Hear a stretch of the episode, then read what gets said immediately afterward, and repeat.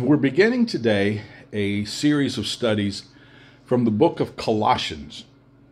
It's in the New Testament.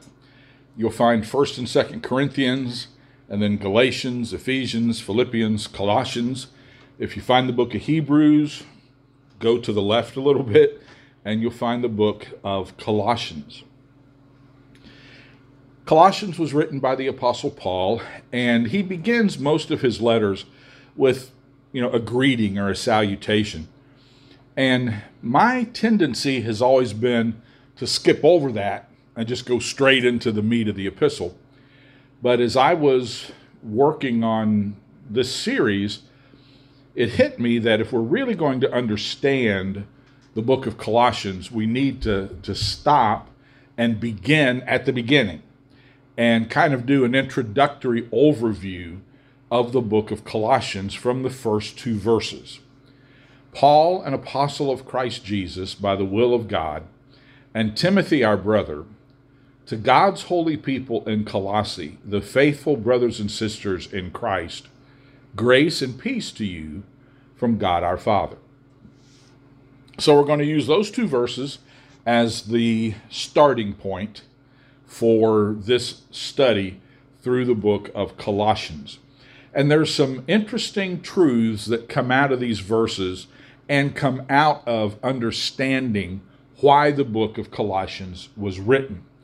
Anytime that you're reading a book of the Bible, it's good to kind of know who wrote it, who are they writing to, why are they writing it. It, it just makes the book come alive if you read it in the context in which it was written and not just kind of isolated out by itself.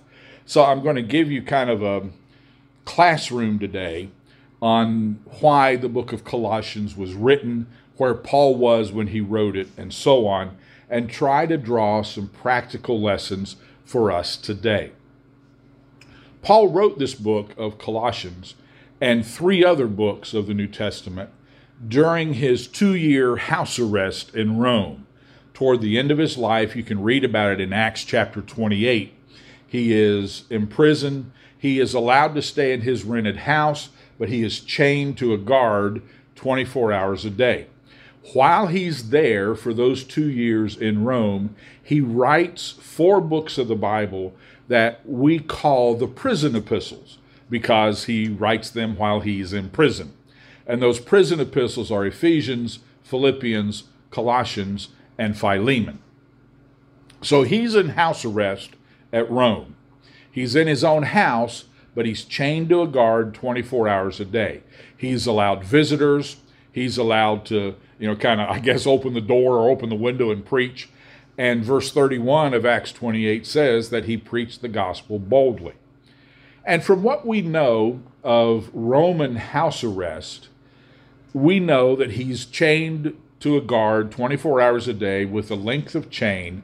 And what that meant was you couldn't get away from him. I saw an article on this, uh, and it was entitled, Who Was Chained to Whom? You know, because it wasn't like Paul was chained to the guard, it was like the guard was chained to Paul. And they went through a rotation of shifts. And so, over those two years, we don't know how many different guards were assigned to be with Paul but they are chained to him and they can't get away from him. While he's preaching, while he's receiving visitors, while he's having discussions with his brothers in the faith, while he's dictating what we now call the prison epistles, the guards are a captive audience.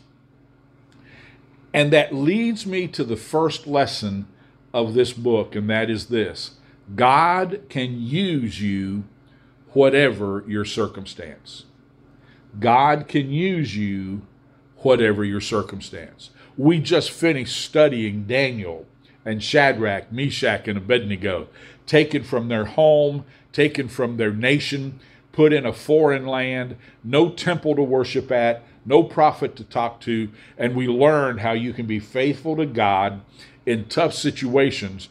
Paul, in house arrest in Rome, writes the prison epistles and demonstrates to us God can use you whatever your circumstance. Philippians, again, is one of those books.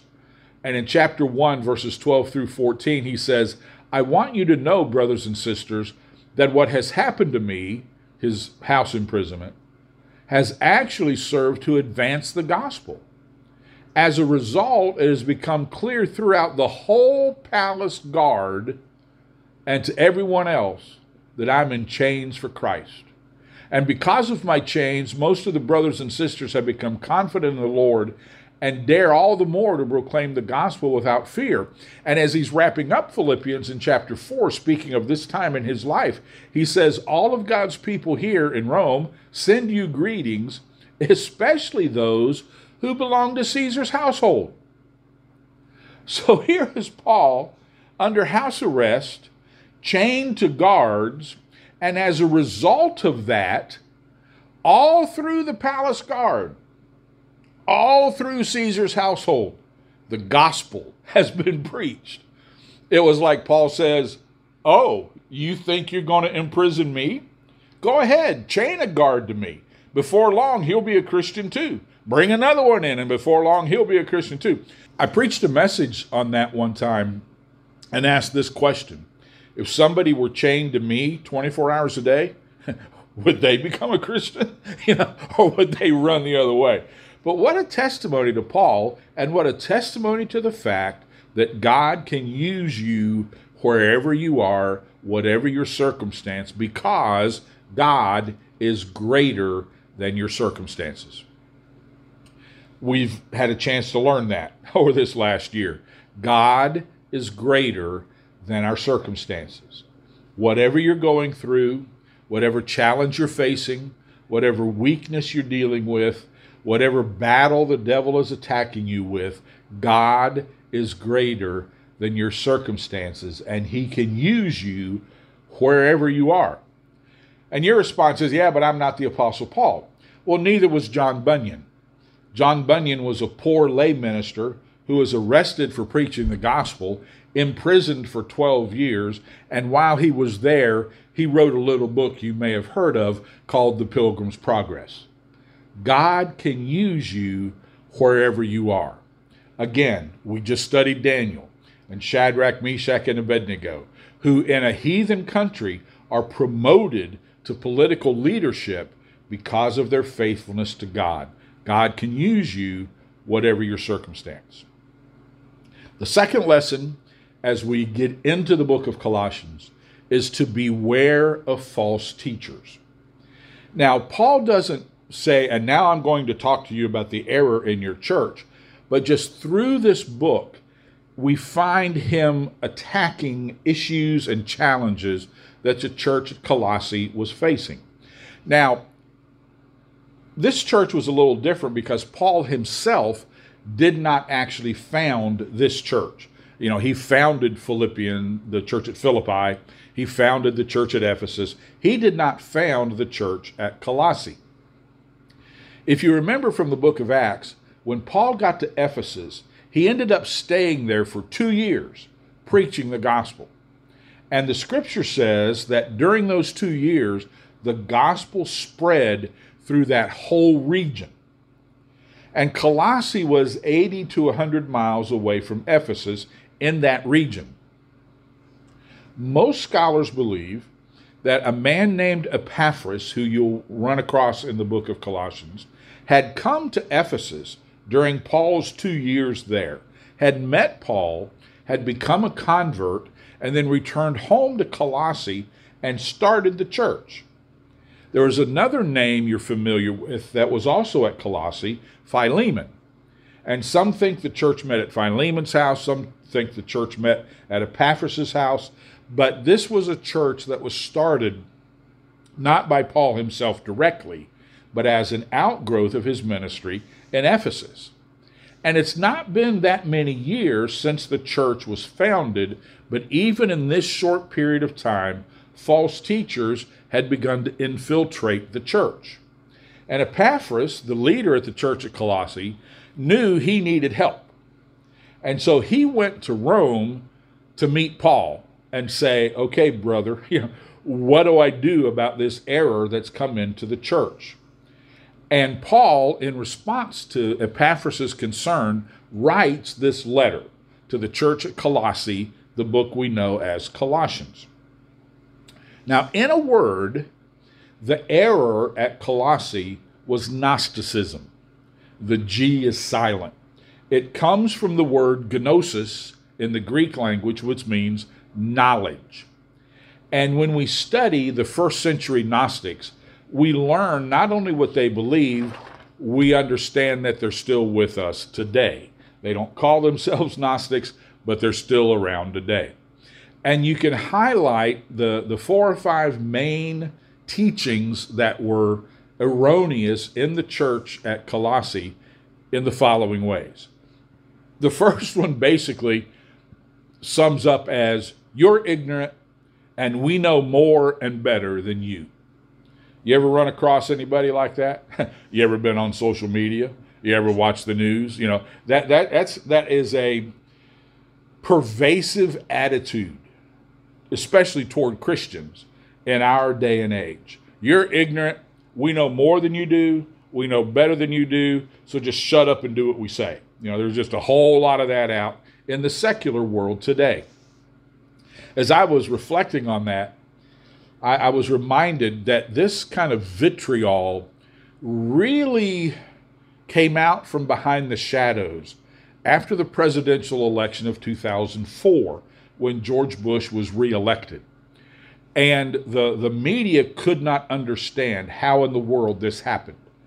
And they started to try to figure it out, and they realized that one of the reasons it happened was because the evangelical Christians got behind George Bush. And Garry Wills, among others, and I've got a file because I kept the articles. Um, this is not somebody said this. This was this is the column the man wrote. I've read it. Garry Wills wrote a column, and in, in it he said this, which raises the question: Can a people that believes more fervently in the virgin birth than in evolution still be called an enlightened nation? You know, and we've heard it, these people clinging to their Bibles, and you know, we, we've heard that that intolerance of you're ignorant, we know more than you, we know better than you, but that comes into the church as well. And what was happening in the church at Colossae was there were a group of Gnostics called the Essenes. And they said, We know secret religious doctrine. And the only way for you to get to God is to go through our secret rituals and our routines and learn the secrets that way. Now, we stop and think about that and we realize, you know, that's still often communicated in the church today. Come learn from us. You know, we know truth, other churches don't. We have revelation, other churches don't you come, you know, learn the secrets from us. You know, yes, we believe in Jesus, but but we've got something more. And, and that spirit is still alive in some circles of the church world today. The second element of Gnosticism was that God was not the creator. A question the Gnostics asked was this Why is there evil in the world if the creation was made by a holy God? people have asked you that, haven't they? How come there's evil in the world if God is a good God? And the people that ask you that think they're the first person that ever thought of that question. That question has been asked and answered by Christianity for generations. But the Gnostics said, How can there be evil in the world if God is a holy God? And so, what they, the conclusion they reached was matter, flesh, material, is evil. And since it's evil, God can't create it. So what they said was there was a series of what they called emanations coming out from God, each of them less God and more evil, until there finally was one that was evil enough that they could create the world. But God was not the creator. If you read 2 Peter, Peter says that in the last days, people will deny that God is the creator. Gnosticism is still around. God is not the creator, they say. Third, Gnosticism said, and again, it just follows logically, that if matter, flesh, material is evil, then Christ can't be God in a body because the body's evil. And so Christ cannot be God in a body. And they taught that either Jesus wasn't human or else he wasn't really the Son of God. One of them actually said that when Jesus walked on this earth, he left no footprints because he really wasn't human. The, the bottom line was they said Jesus was not God in a body. They denied what we call the incarnation that we celebrate at Christmas. And if Jesus is not God in a body, you remember my Christmas sermons. If it's not true, then Easter doesn't matter. Nothing else matters because if Jesus is not God's Son, the Word became flesh and lived among us. God so loved the world that he sent his only begotten Son. If that's not true, then the whole foundation of our faith is gone. And then they said, and I alluded to this a few minutes ago Christ isn't enough. If you really want to know God, it's Christ plus the secret knowledge that we have, the secret revelation that we have. If you will follow these rules and regulations, you will gain this secret knowledge. And as we go through the book of Colossians, we'll learn that a lot of these so called secret rituals and rites came out of uh, a, a, warped view of Judaism. And, and they said, Jesus is good, but he's not enough. You need what we know also. And what that led to, this idea, and you can probably figure it out. If you think that the spirit is good and matter, material, the flesh is evil, then you understand you're going to have an unbalanced approach to life. Because, and I'm going to say this probably repeatedly over the next five minutes or so, doctrine determines lifestyle. Doctrine, that's what you believe, determines lifestyle, how you live. See, if matter the flesh is evil, then there were two schools among the Gnostics. One of them said, What we've got to do is deny the flesh altogether. And they were the ascetics, the ones who would not allow any creature comforts. They would sometimes they went to the extremes of actually you know beating their own bodies and stuff as a way of recognizing that this flesh is evil only the spirit is good and they became ascetic denying themselves any kind of pleasure. On the other hand, there were those who said, huh, the spirit is good and that's what counts. The flesh is evil and that doesn't count. So I'm just going to do whatever I want to do. And they called that antinomianism, which means anti law.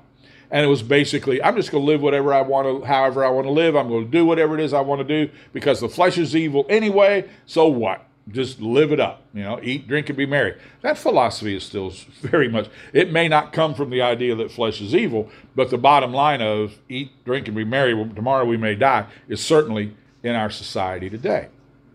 Because what you believe will determine how you live.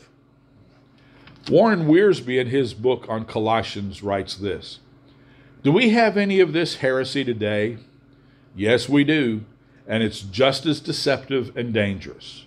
When we make Jesus Christ and the Christian revelation only part of a total religious system or philosophy, we cease to give him the preeminence.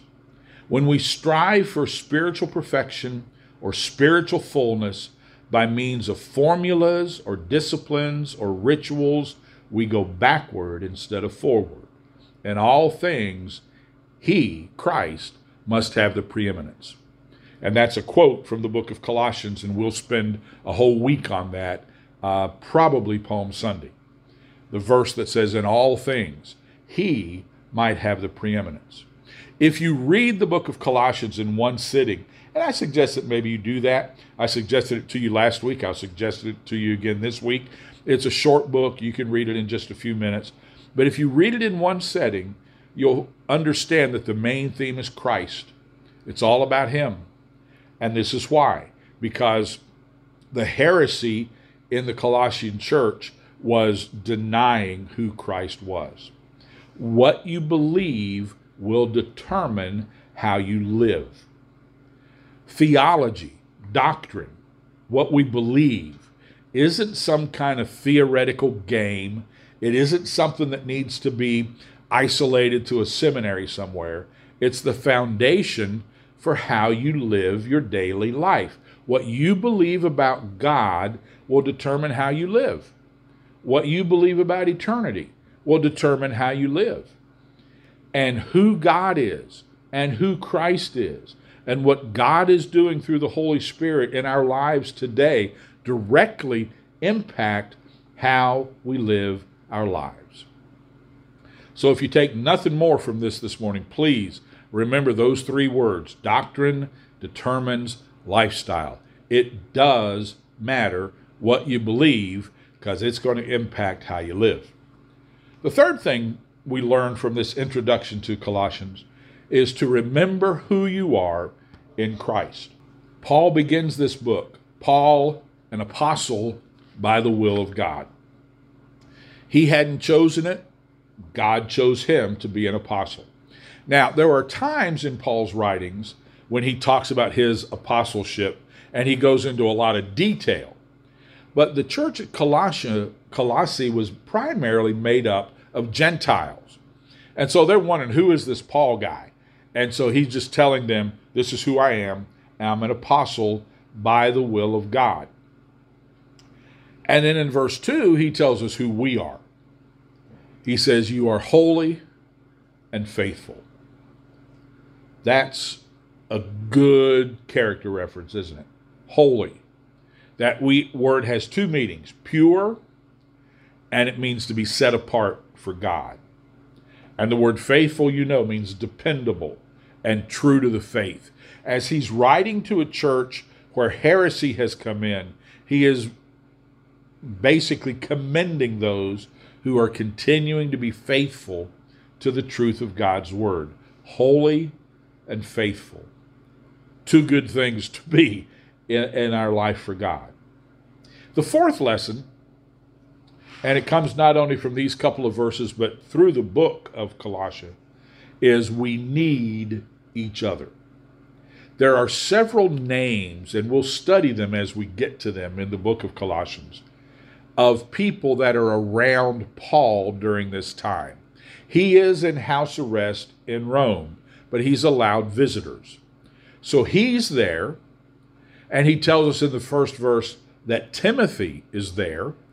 You may remember that Timothy began as a protege of the Apostle Paul. Paul was uh, impressed with him as a young man, and Timothy started to just follow Paul along and be a part of Paul's team. At some point, Paul called him my son in the faith. Now he calls him our brother. Timothy has become an integral part of Paul's team. In verse 7 is the man I mentioned to you who probably started the church at Colossae, Epaphras. You will also find as you read through the book of Colossians, and by the name, by the way, if you're looking for uh, unusual names for your grandkids or your great grandkids, here's a couple for you Tychicus. Tychicus would be a good name that would set your your uh, your child apart. Uh, they'd hate you for it, but you know it's it's a unique name. He is first mentioned in Acts chapter 20, and Tychicus is one uh, again of one of those members of Paul's traveling band, and he's there in Rome with Paul. And then there's Onesimus. He mentions him. Onesimus, if that name kind of rings a faint bell, it's from the book of Philemon. Philemon is one of the leaders of the church at Colossae. He had a slave named Onesimus who ran away from him and ran to Rome. And in the providence of God, met Paul, became a convert, and spent some time in Rome helping Paul out. Uh, Paul said that he had been helpful to him. Some think that that uh, Onesimus might have been the guy that you know went out and got his groceries and and ran errands for him and those kind of things to, to be a practical help to him. Well, Paul again, remember Philemon is one of the the letters that Paul writes during this time. Paul writes this to Philemon saying, I'm sending Onesimus back to you. Please forgive him for running away and accept him as a brother. Now, it would not have been safe for Paul to send Onesimus back by himself because one of the um, occupations of that day were slave hunters who were like bounty hunters. And if your slave ran away, they would go get them and they would be rough with them and torture them all the way back home. And so Paul wanted to protect Onesimus. And so Tychicus, your favorite name again, uh, that's what you'll think of all week long. What the preacher preach on Sunday? Tychicus. What does that mean? Don't know, but he said it over and over. but but Tychicus was sent to be with Onesimus to protect him on his way back to Philemon. And most believe that Tychicus was actually the one who carried these letters. He, he leaves Paul in Rome with the book of Ephesians, the book of Colossians, and the book of Philemon with him. And they travel back to Ephesus, drop off the letter to the Ephesians, and then go back home to Colossae, drop off the book of Colossians, and goes to Philemon and gives him the book of Philemon. Well, why didn't he send Epaphras back to Colossae, where he was from? Well, in Philemon 23, Paul says that Epaphras was a fellow prisoner. So apparently, what happened is Epaphras goes back to Rome to get Paul's advice on how to handle the challenge at Colossae. And at some point, for some reason, probably preaching, gets arrested along with Paul. Now, the point of giving you these names is not to confuse you. There will not be a test. the purpose of giving you these names is to help us see that God provided even the Apostle Paul a team of encouragers around him. Which is why I say the lesson is we need each other. Even the Apostle Paul needed people with him. He talks in other letters about what an encouragement certain people had been to him. We need each other. Each of these men had different roles to play, they had different responsibilities, but each of them were part of God's team to minister alongside the Apostle Paul. And that leads me to make two applications for us today. The first is we need each other and we need people around us. Uh, and, and that's been one of the challenges, hasn't it, of the last year, of, of the isolation, of, of not being able to just sit in a room face to face with a group of your brothers and sisters in Christ. You know, I, I think even those of us who are kind of introvertish miss that by now. It's like it'd be so nice to be able to get together, you know, with a bunch of people and, and have fellowship together. Uh, we need each other and and you know the internet's great youtube is great you know I, have listened to a lot of preachers over the last year um, and it's good that we're able to be together socially distanced and in a small group but at least there's encouragement that comes it's hard to believe that a year ago we weren't even able to do this but the second thing is not only do we need people around us we need to be around them. You know, we need to be an encourager. We need to be somebody that lifts other people up. When when God brings people into your life, it may well be that you're supposed to be there to be an encourager, to uplift, to strengthen, to pray for them, just as this group of men were gathered around the apostle Paul. It's a two-way street. You need my encouragement, I need your encouragement. And that's the way the body of Christ works. And then there's this great phrase in, in the second verse. He talks about being in Colossae and in Christ. We are in Christ, but we live in this world. That's a that's the tension of the Christian life, isn't it? We are in our Colossae and we are in Christ. William Barclay put it like this A Christian always moves in two spheres. He's in a certain place in this world, but he's also in Christ. he lives in two dimensions. He lives in this world, whose duties he does not treat lightly, but above and beyond that, he lives in Christ. In this world, he may move from place to place, but wherever he is, he's in Christ. That's why outward circumstances make little difference to the Christian. His peace and his joy are not dependent on these outward circumstances. That's why he will do any job with all his heart. It may be menial, unpleasant, painful. It may be far less distinguished than he might expect to have. Its rewards may be small and its praise non existent. Nevertheless, the Christian will do it diligently, uncomplainingly, and cheerfully. Ouch, right? Because he is in Christ and he does all things as to the Lord. We are all in our own Colossae, but we are all in Christ. And it is Christ who sets the tone of our living. That's convicting. But that's the tension of the Christian life being in this world and being in Christ. We each have our own Colossae, where you live, where you work. That's our Colossae. But we are always in Christ. And it's all about our focus on Him and being in Him. That's a challenge. And then Paul's familiar greeting to the saints grace and peace to you from God the Father. If you read Paul's letters, he almost always greets people with grace and peace. And grace always comes before peace because that's the order. God's grace always comes before his peace.